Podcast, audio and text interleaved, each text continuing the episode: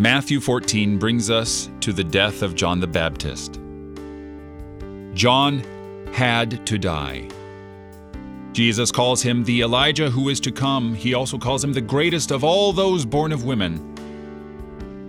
And yet, John dies.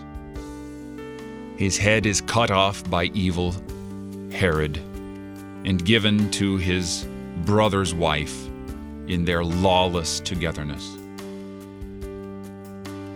Now, this had to happen because John was a prophet, the greatest of the prophets, and all the great prophets are murdered. They are killed for proclaiming the word of the Lord, which John did faithfully. John also faithfully insisted he is not the Christ. He is the forerunner, that's all. The voice of one crying in the wilderness, Prepare the way of the Lord.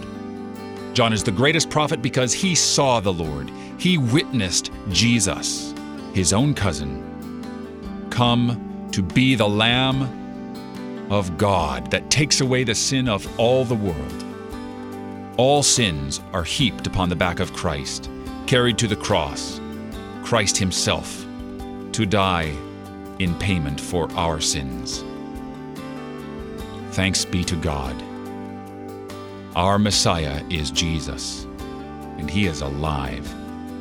You're listening to Oratio on KFUO, Christ for you, anytime, anywhere.